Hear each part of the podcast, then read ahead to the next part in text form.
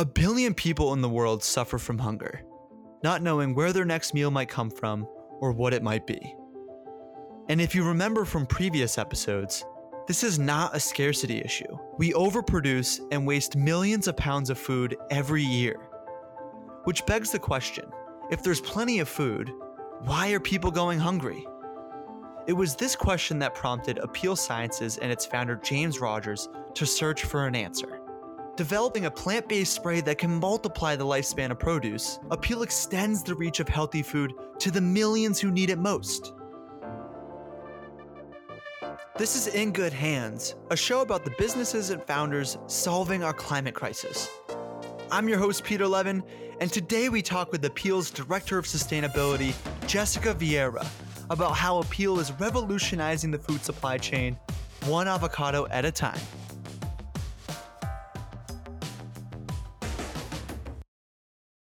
Jessica, welcome to the show. Hi, Peter. Thanks for having me. Excited to be here this morning. So, Jessica, let's jump right in. What is Apeel Sciences? Apeel Sciences is a company based in Santa Barbara, California. We've developed a product that is a plant derived coating that extends the shelf life of fruits and vegetables. And basically, what that means is that it's an extremely thin material that's applied onto a fruit or vegetable after it's harvested. And it creates this you know, imperceptibly thin, totally edible, tasteless coating on the fruit or vegetable that makes it last, you know, up to two to three times longer than a typical piece of fruit. Essentially, it creates this barrier around the produce that creates this you know, microclimate that slows down the respiration rate. So, the rate that water gets out and that oxygen gets in, which are the primary causes of spoilage for fruits and vegetables. And the reason that we're so excited about this is that, you know, right now, so much food ends up going to waste. So much food that we produce ends up going to waste. And for fruits and vegetables, this is a particularly big issue because of how high the perishability is. So, by extending the shelf life, um, we can actually help to reduce the amount of food that's lost or wasted throughout the supply chain. Can you take us through the life cycle of an avocado after it's been picked today? And then how does that change with Apeel? Avocados can come from a number of different regions. Uh, most people aren't eating a local avocado. And so there will be a number of different farmers. Sometimes they're large, sometimes it's a group of small smallholder farmers. They grow the avocados, they're picking them from their trees, and typically they're sent to what's called a packing house. And so this is when they're cleaned, they're sorted in, into different sizes, they're being packaged, and then they're usually put in some kind of storage. Typically, it's cold storage. So they're kept in a specific temperature, uh, refrigerated to really slow down that respiration rate. And then sometimes, depending on how far they're going, they're even put into what's called a controlled atmosphere environment. So, into a shipping container or a storage center that has an optimum concentration of different gases, uh, like oxygen, carbon dioxide, um, in order to maintain the quality of fruit for that period of time. And then depending on you know the type of store they're going to they may even be pre-ripened so if you've been to a store like costco where you're shopping less frequently and you're buying bags of avocados they're typically pretty hard when you buy them. And that's you know how people tend to shop there. They buy thinking you know we'll be using these over the next couple of weeks for example. But if they're going to, you know, a store like Whole Foods where you're you really want to eat something as soon as you buy it, they may be actually pre-ripened with ethylene. But most of what happens in in this produce's life cycle is each step in that supply chain, whoever or whatever entity is responsible for it is trying to figure out how to keep it at that best condition for that period of time to get it to the next stage uh, because it's the perishability that really dictates the entire supply chain of, of these fruits and vegetables. With our product, we're kind of changing that status quo. You may have thought that you only had X amount of time in order to distribute, package, store, uh, use it once it's in your home. And we're saying, well, maybe you actually have 2x now. And how can you optimize the supply chain and innovate in ways to make it more efficient and more sustainable if that basic understanding of how long you have actually might be changing? Because there aren't very many solutions so far in the food supply chain that are able to stay with the produce for its entire life cycle. So, you know, end to end. Most of what we do now, whether it's packaging or refrigeration or this controlled atmosphere, it gets the produce from A to B, but not from A to B to C to D, for example. When does Apeel enter the life cycle? So, farmers are growing the produce and then does Apeel send a team on site to apply the coating? Do they have the product on site to apply themselves? When is it applied to the produce? So it, it can be applied really at any stage from a feasibility standpoint. Right now, we're very focused on applying at these packing houses. So our product itself, which is manufactured in a powder form, ends up being shipped to the distribution center or the packing house mixed in solution with water, and then sprayed and dried onto the produce. And we actually, in addition to offering the physical product itself, we actually offer the service of integrating that equipment, do the application, of mixing the solution, of monitoring everything in the application process for a couple of different reasons. But one of, I think, the most important reasons, in my opinion, is that we really want to make sure that we're maintaining the quality of the treatment itself with our product, but also monitor the quality of the produce in general. That is fascinating. When customers are buying the produce, are they aware that it's coated with Apeel's product? Kind of talk me through the end consumer relationship and understanding. Yeah, so consumers will know and should be able to see that an avocado that they're buying at the store was treated with Apeel. Our label does carry through and is a consumer facing brand marker on the produce. And we think that that's very important for a few reasons, but primarily because a lot of the benefits of our product will be realized by the consumers. When you look at food waste, especially in more developed countries like the US or the EU, an overwhelming majority of that waste happens in consumers' homes.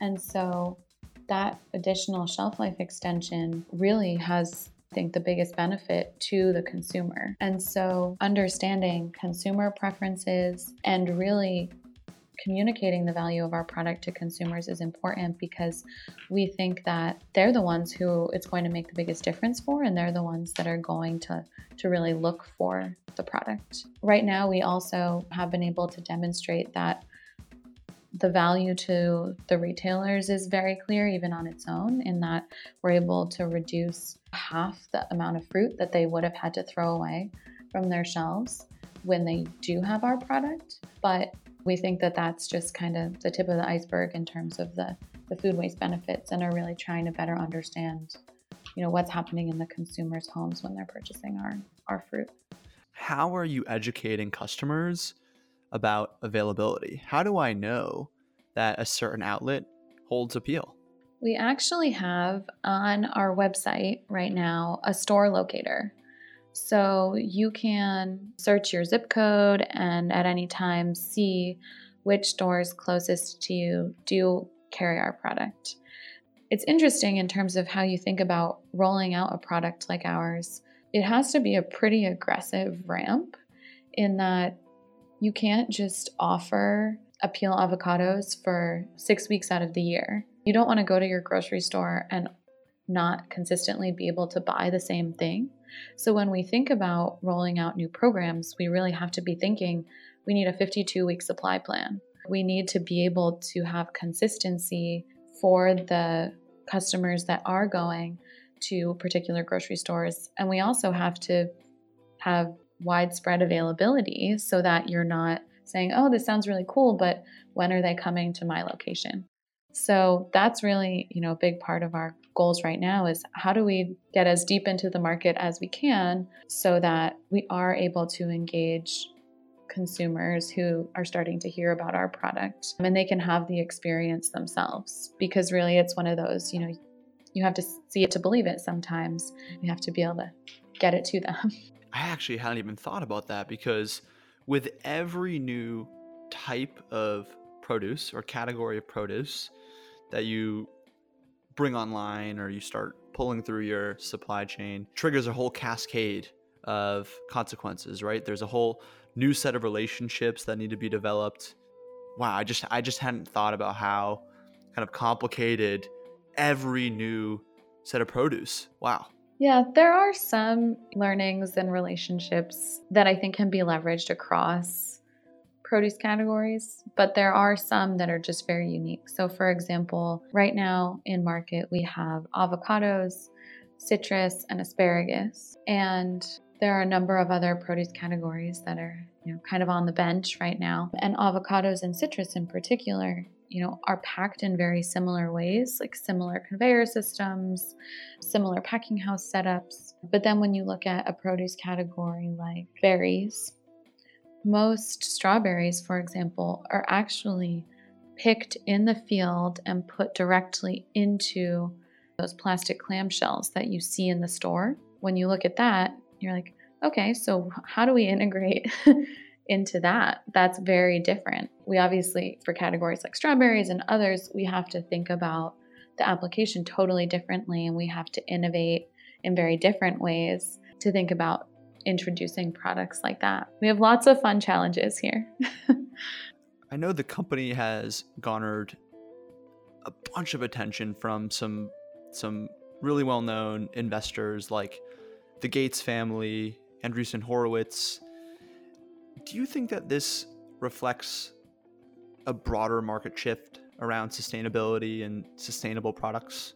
I think that there's there are a lot of opportunities in this space. And I think that if you looked at maybe 10 years ago, there was a lot of focus on this tension between sustainability and business opportunity. But I think now they're just becoming more and more in line. There was actually even a report that the CDP came out with within the last couple of weeks that showed the business opportunities associated with climate change far exceeded the business risks associated with dealing with climate change, kind of across almost every sector that they looked at. And so I think that these are problems that need to be solved. And a lot of them also make a lot of economic sense. And so, you know, if anything, we hear, I think, of more companies getting funding that are addressing some kind of sustainability challenge than not.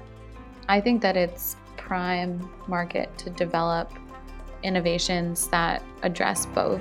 And I think that it's just further pushing in that direction. In just a sec, Jess talks about bringing Apeel to other countries around the world and where the next big innovation in sustainability will be. But before we get there, I'm so thrilled to introduce you to this season's sponsor, Bite Toothpaste Bits. Bite is this totally new take on toothpaste it's free of harsh chemicals, preservatives, and most importantly, plastic. So instead of the sticky paste and plastic tubes that linger in landfills, you pop a tablet in your mouth, you bite down, and you start brushing. It foams up just like the regular mint toothpaste. And here's the cherry on top. So Bite has never extended a discount on their product before until today. For the first time, Bite is offering listeners of this show an exclusive offer on your first four month subscription. So if you go to bitetoothpastebits.com, you use the code in good hands, you'll get $5 off plus free shipping. So that's code in good hands and see why thousands of customers rate Bite 5 stars. Again, I love my Bite toothpaste. They eliminate plastic waste, they use all natural clean ingredients. They don't leave any of that sticky goop all over my bathroom counter. And seriously, we brush our teeth at least twice a day every day, right? We're gonna need toothpaste. So why not choose a cleaner, all natural alternative that's just as effective, if not more, and fun to use? So try out their flagship four month supply at bitetoothpastebits.com. Use code INGOODHANDS and let us know what you think. Now back to the episode. Let's transition to impact. What has been the impact of Apeel to date? Is there any rough measure of how it's been evaluated or recorded, or maybe how you guys look at impact at Apeel?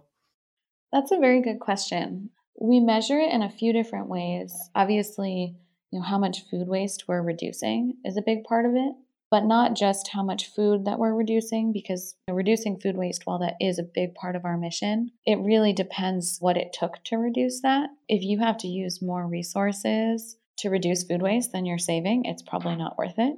We measure actually everything that it took to manufacture, distribute, apply our product, basically anything that had to change in the produce supply chain or really in the world for our product to exist.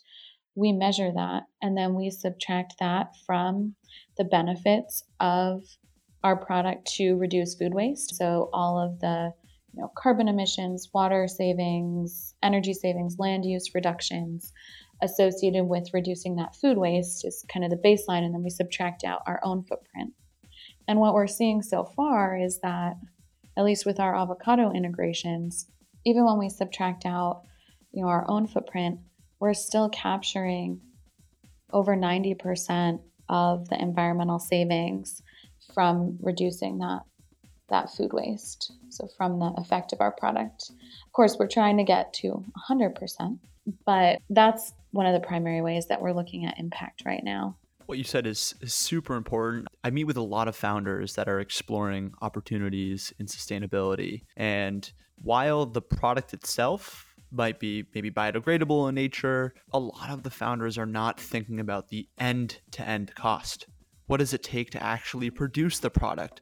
Then deliver the product or service to the end user. I really like that you hit home that point. Did notice as well that you've been working abroad in Kenya, Nigeria, allowing food to reach places that weren't possible before. What has what has that impact been like? It's a totally different ballgame when you look at places that don't have cold chain infrastructure. When you think about food waste in the US, it's mostly at retail and consumer.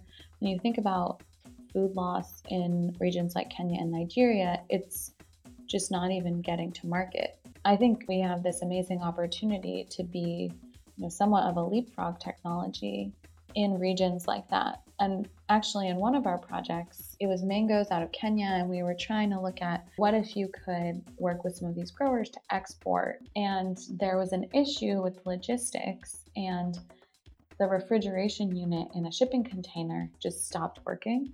So we had treated and untreated produce for several days extra and also not in refrigeration. And by the time it got to the region, the untreated produce was like totally rotten, like awful, and the Apeel treated produce was still fine. And we didn't intend to do it that way, but it was a pretty good example of maybe we can reduce reliance on the cold chain, especially in places where just the resources and infrastructure that would be needed are kind of overwhelming to think about. But what if that's not the only way to get there? I'm kind of at a loss for words because there there's really no coincidence why these high impact investors like the Gates family and so on are involved. This is a revolutionary solution. I'm thinking back over the last week, what things have I thrown away? Clementines that have gone bad, you know, guacamole that we opened, celery. And I'm just thinking, I'm throwing all of this away and there is hundreds of thousands, maybe millions of people who can't even get the produce in the first place. I was going to say, I think we all just feel lucky that we get to we get to call this our work. I think it is such a fun and important thing to work on. It's definitely easy to get to work every day. I bet. Is there a customer story that you're most proud of? I think there's maybe a couple we could speak to, but I think, I mean, when you think about the produce industry, it's a pretty risk adverse industry. And convincing sometimes suppliers or retailers to adopt a new technology, to risk this shipment on trying something new isn't always that easy. For some of our partners who really have trusted in what we've been able to demonstrate to them, I think we've had some amazing success and it, it's really exciting to share. So, one example in particular is Martin's, which is a small retail chain in the mid Atlantic and Midwest. They did a pilot program with us, and after only a few weeks, they had virtually no shrink with Apeel avocados, which means shrink is like the retail definition for how much produce ends up having to be culled or thrown away from the, the store itself. After only a few weeks, basically they didn't have to throw any avocados away and decided right there to sign on to offer 100% of their retail chains fresh avocados with Apeel. The product, I guess, spoke for itself, which is the ideal scenario, but they had to take that risk and trust that we were actually going to be able to demonstrate the value that we were communicating. So that I think is probably the most, the one that I, I'm most excited about right now. It's really exciting hearing the progress being made. It makes me really optimistic about the future. What is next from here? What's the moonshot for Apeel? I think we're at this stage where right now we maybe have a lot of moonshots. I think that one that I mentioned briefly was the cold chain. You know, to what extent do we need the cold chain? Um, you know, can we really rethink the food supply chain and develop it in a way that is sustainable? We need more than 50% more food by 2050 with the growing population. We don't really have the land area to grow that much more food. And so we need to find some really innovative ways to solve this problem. But I think Apeel at its core is, is really an innovation company. And so I think that really finding additional problems that really need solutions like this, I think there's a number of different directions that we could go to. Jessica, I, I feel like we could talk for hours about this. I, I would love to, but I I I have to introduce the lightning round, which is my favorite part of every interview. It's a couple questions, and we'll try to answer them in a minute or less. Okay. You ready to go? I think so. All right. All right. The first question is Where in sustainability do you think the next big innovation will come from? I think that when it comes to sustainability, there's two things that are really important, and that's data and understanding human behavior.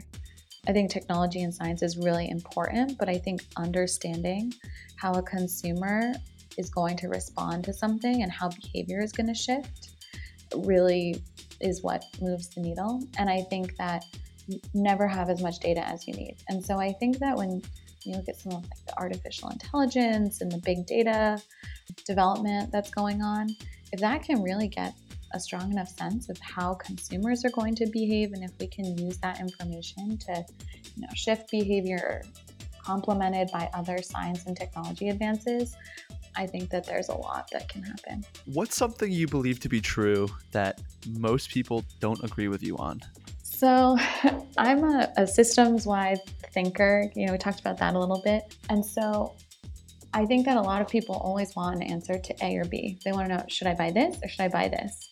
And I, I really don't like when we're given these trade offs you know, sometimes you see this with bans of particular things too, where it's really about getting people to think holistically and ask, like, where did this come from? Where will this have to go?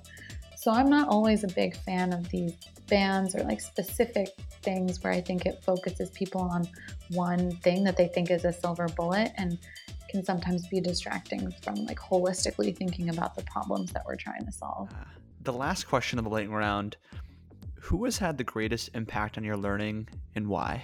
This one's probably a little cliche, but it's my mom. Um, and it's really just kind of one statement that she said to me and my sister kind of throughout our whole upbringing is whenever we'd leave for school or be off to like, you know, take a test or something, she'd say, You're a smart girl, the world needs you. And I really just loved that perspective and I still kind of say it to other people because there's so many things that really need to happen and there's so many problems to solve and just focusing what you've been given and like the opportunities you have on really making an impact in those ways um, and feeling that sense of responsibility just really is to me the most motivating thing and has driven me to to continue learning simple and powerful jessica thank you so much for coming on the show. We'll have to do it again. in 12 months. Yeah, thanks so much for having me. And I'm sure some of the answers would even change in 12 months. Wow. If that doesn't get you jazzed about the future, I do not know what will. Thank you so much, Jess, for coming on the show. And Molly, thank you so much for coordinating. Sincere thanks to all of you for listening in the first place. Seriously, thank you for giving us a little bit of your day today. It really does mean a lot to all of us here at In Good Hands. If you enjoyed the episode, please consider subscribing or writing us a review. It really does mean a lot to us. Also, special thanks to Bite for sponsoring this season of In Good Hands. And to Dan Mahoney and Lucas Arndt, who produced this week's episode, and to Eddie Knuckles, our music director. I'm your host, Peter Levin, and if you'd like to recommend a guest, sponsor an episode, or help spread the message, you can find us on social at In Good Hands or our website, ingoodhands.us. Again, huge, huge thanks to all of you for your support. We really do appreciate it and can't wait to bring you another new episode next Tuesday.